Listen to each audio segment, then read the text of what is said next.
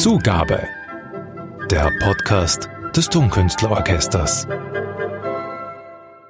Herzlich willkommen zum Tonkünstler Podcast. Heute schon die Folge drei und mir gegenüber sitzt eine Frau und das wird auch Zeit. Sie ist noch ganz jung, ich darf das sagen, zumal sie Akademistin bei uns im Tonkünstlerorchester ist. Hallo, liebe Christina Hecher. Hallo. Bevor wir sozusagen zur Sache kommen und dann auch mal über die neue Konzertsaison sprechen und vor allem auch über die neue Orchesterakademie der Tonkünstler, lass uns ganz kurz etwas über deine Person sagen und über deinen musikalischen Werdegang. Die Tonkünstlerakademie selbst gibt es ja erst seit Anfang dieses Jahres, also Anfang 2020. Seit wann genau bist du denn jetzt dabei? Die neue Akademie ist erst seit 2020, aber ich war schon am Februar 2019 im alten Akademievertrag zuerst dabei. Und jetzt wurde ich mit Beginn 2020 auf die neue Akademie umgestellt. Das heißt, du hast jetzt noch ein Jahr bei den Tonkünstlern. Durch den Übergang wurde es nochmal auf zwei Jahre eingestellt. Also ich habe noch, noch eineinhalb.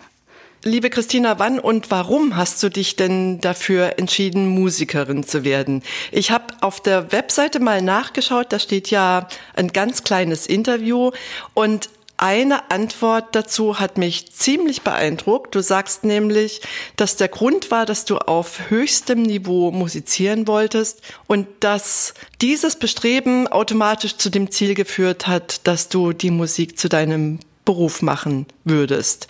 Und auf dem Weg zu dieser Entscheidung, sagst du weiter, gab es zwei markante Ereignisse. Als erstes hast du, als du sechs Jahre alt warst, ein 14-jähriges Wunderkind gehört, und zwar mit Introduktion und Rondo Capriccioso von Saint-Saëns. Das ist jetzt ein Stück für Geiger, also ein Bravourstück, wenn man das so sagen kann, hochvirtuos. Du spielst aber die Pratsche. Wie, wie ist das jetzt gekommen? Ja, also ich habe mein Geigenstudium an der Musikuniversität begonnen nach der Matura und da hat man dann ja Pflichtfach Pratsche. Das hat mir sehr, sehr gut gefallen von Anfang an. Dann habe ich begonnen, auch im Quartett Pratsche zu spielen.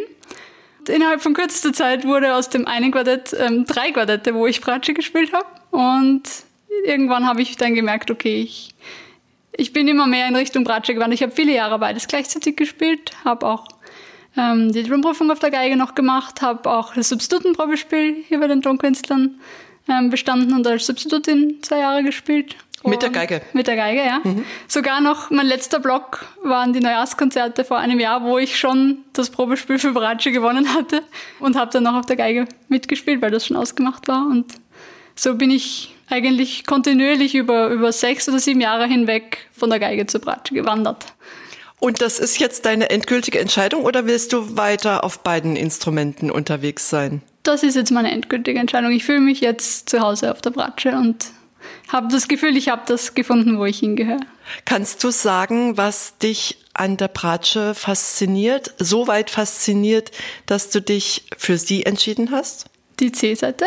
Die C-Seite, alles klar. Und ich habe auch früher schon immer lieber zweite Geige als erste Geige gespielt, weil mich einfach die Harmoniestimmen sehr faszinieren und diese, die Nähe dann auch noch wieder zum Cello. Das verlangt auch besondere Fähigkeiten, die Mittelstimmen zu hören und sich da einzuordnen. Mhm.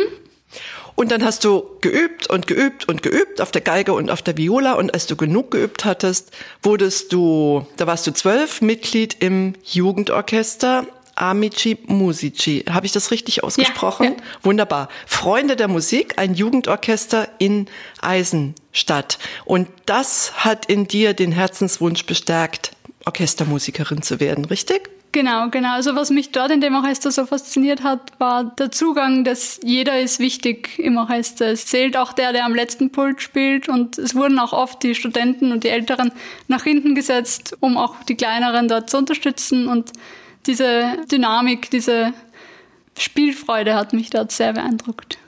Christina, du kommst aus Wien, hast du mir gerade im Vorgespräch gesagt. Wie kommt es, dass du dann in Eisenstadt im Jugendorchester gespielt hast? Ähm, ich habe während meiner Schulzeit am Konservatorium in Eisenstadt mein Geigenstudium absolviert. Dann bist du geradewegs an die MDW gegangen, schätze ich, die Musikuni in Wien, hast dort erst Geige studiert und dann noch ein Bratschenstudium drangehängt, richtig? Genau. Und bist schon fertig mit dem Studium, also hast den Bachelor schon abgeschlossen und den Master auch, nehme ich an. Und im Master bin ich jetzt noch. Also ich habe im vergangenen Herbst die erste Diplomprüfung gemacht und bin jetzt noch am Weiterstudieren. Das passt hier sehr gut, ähm, deine Lieblingsmusik, die du uns mitgebracht hast. Es ist eine wunderbare Wahl, denn es ist die Arpeggione-Sonate von Franz Schubert. Jetzt natürlich nicht für die Bratsche geschrieben, sondern für den Arpeggione, was ja so eine Mischung ist aus Gitarre und Cello. Das Instrument, den Arpeggione, hat man relativ schnell wieder vergessen, aber die Musik ist unsterblich, ein Wurf sozusagen. Und liebe Christina, von dir live gespielt bei einem Klassenabend, hast du mir verraten, vor ungefähr einem Jahr an der MDW. Wer ist denn die Pianistin? Marie Sato. Und sie ist freundlicherweise einverstanden. Vielen Dank, liebe Marie, dass wir heute einen Ausschnitt spielen dürfen. Hier ist er und wir machen eine kurze Pause.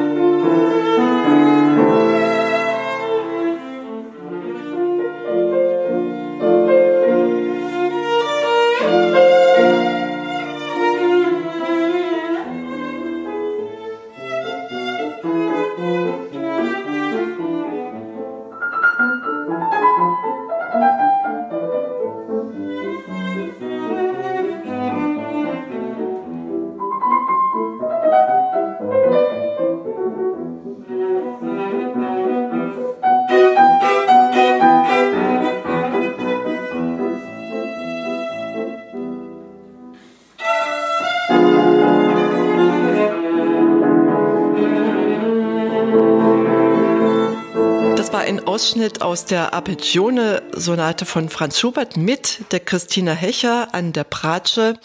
Liebe Christina, du bist Akademistin beim Tonkünstlerorchester. Was hat dich denn speziell an dieser Akademie gereizt? Mhm. Also ich glaube, das erste Mal live gehört habe ich, wenn ich mich recht erinnere, am Tag meiner schriftlichen Mathematura. Und zwar war das die Dvorak 9. und ich glaube Mozart Concertante, unter anderem Sarasco Estrada. Und mich hat das unglaublich fasziniert. Also ich fand das so schön, dieses Konzert. Und ähm, es fasziniert mich nach wie vor. Das Charakteristische für mich ähm, Tonkünstorchester ist diese Natürlichkeit im Klang und die Lebensfreude eigentlich, die ausgestrahlt wird und auch überspringt, wenn man zuhört und, und auch wenn man mitspielt. Und also sowohl aus musikalischer Sicht als auch aus menschlicher Sicht ist das einfach für mich etwas ganz Einzigartiges eigentlich für dieses Orchester. Und das Probespiel hatte zwei Runden. Ähm, in der zweiten Runde waren wir dann nur noch drei Leute. Und ja, ich kann mich noch erinnern an den Augenblick, wo Herr Truschel dann zu mir gekommen ist und gesagt hat, dass ich gewonnen habe. Ich habe es irgendwie gar nicht fassen können und war total glücklich. Ja, ein unvergesslicher Augenblick war das. Die Akademie des Tonkünstlerorchesters hat ja mehrere Säulen. Wir können jetzt leider in der kurzen Zeit nicht auf alle eingehen. Es gibt Einzelunterricht, die Orchesterarbeit steht natürlich ganz vorne an, Kammermusik und Probespiel, Vorbereitung ist auch in, sind auch wichtige Punkte und Spezialcoachings mit Motivations- und Selbstmanagement-Training zur ressourcenorientierten Entwicklung ihrer Persönlichkeit. Den Begriff kann man kaum auf der Geige spielen, geschweige denn aussprechen. Aber welche Schwerpunkte, Christina, hast du denn außer dem Orchesterspiel natürlich jetzt schon kennengelernt und welche liegen dir besonders? Also die ganzen ähm, Coachings und Seminare sind jetzt leider Corona momentan zum Opfer gefallen. Also das wurde alles verschoben. Aber glücklicherweise hat der Unterricht schon begonnen und konnten wir auch ähm, während der Corona-Zeit online weiterführen. War zwar etwas herausfordernd über WhatsApp-Video und Zoom und so, aber es hat doch ähm, sehr viel schon mich weitergebracht auch. Da du jetzt meinem selbst auferlegten Prinzip, keine C-Wörter zu verwenden in diesem Podcast, schon widersprochen hast, was völlig in Ordnung ist, konntest du nicht wissen. Ähm, noch die Frage dazu, du hast in dem Interview auf der Webseite bei uns auch gesagt, dass bei dir die Wände zu Hause sehr dünn sind und du von daher die Musik nicht wirklich aufdrehen kannst. Wie hältst du dich denn fit in dieser spielfreien Zeit? Also das mit den dünnen Wänden war tatsächlich ein bisschen eine Sorge für mich, aber ich habe dann meinem Nachbarn von über mir, von dem ich weiß, dass er mich besonders laut hört, einen Brief geschrieben, um Geduld gebeten und äh, seither plaudern wir immer am Gang und er ist sehr nett zu mir. Also das hat ganz gut funktioniert und er hat gemeint, das ist kein Problem. Also ich konnte sorglos spielen. Und du übst dann mit Dämpfer, nehme ich an, in der, nein, oder? Nein, sogar ohne Dämpfer. Okay. Ja, mhm. ja, das müssen die Nachbarn aushalten. Finde ich gut, ja. Ja, und ich habe dann auch versucht, ähm, soweit es halt immer die jeweiligen Regeln ähm, erlaubt haben, auch hinauszugehen. Also am Anfangs noch alleine in der Kirche zu spielen, für die paar Leute, die zufälligerweise gerade auch da waren, mehr oder weniger zufällig. oder ein Gartenkonzert mit einem Kollegen. Und jetzt dürfen wir auch schon wieder Kammermusik proben. Da ist nächste Woche sind zwei Konzerte geplant. Also soweit immer bis zum Ende ausgereizt, die Corona-Regeln, was, was, was auch möglich ist zu spielen. Sonst halte ich mich fit, indem ich viel Radfahren gehe und laufen manchmal. Also alles an der frischen Luft, alles, was draußen möglich ist, verlegst du nach draußen. So gut wie möglich, ja. Ja, ja das äh, habe ich mit ähm, großer Sympathie gelesen, weil das geht mir ähnlich. Jetzt schauen wir aber doch einmal in die nächste Saison, die Konzertsaison 2021, äh, die ja jetzt doch nicht deine erste ganze Saison mit dem Orchester sein wird, da du schon so lang dabei bist. Ich habe dich gebeten, vorab um ein oder zwei Lieblingsstücke aus dem nächsten Saisonprogramm und da kam eine Lawine an Stücken auf mich zu, darf ich hier sagen. Die absoluten Highlights, hast du gesagt, sind Dvorak 9 und die erste von Mahler aber auch die Bruckner Dritte, das Violinkonzert von Mendelssohn und die Scheherazade würden dir sehr gefallen. Die siebte Sibelius hörst du dir gerade an. Das war irgendwann gestern Abend, immerhin. Sibelius hättest du nämlich sehr gerne und auf die Konzertante mit dem Emanuel Tcheknavurian und Kirill und Nikita, den beiden Stimmführern beziehungsweise Konzertmeister aus unserem Orchester, freust du dich besonders. Jetzt weiß ich auch warum, weil du nämlich mit der Symphonia Concertante die Tonkünstler zum ersten Mal gehört hast. Liebe Christina, wenn wir jetzt auf alles eingehen wollten, bräuchten wir noch zwei Stunden und die Leute würden nie wieder eine Podcast-Folge hören. Ich habe deswegen kurzerhand mal drei Stücke mitgebracht und das wären die siebte Sibelius, die Scheherazade und die Concertante. Welches sollen wir denn an dieser Stelle kurz einspielen? Ich würde sagen die Scheherazade.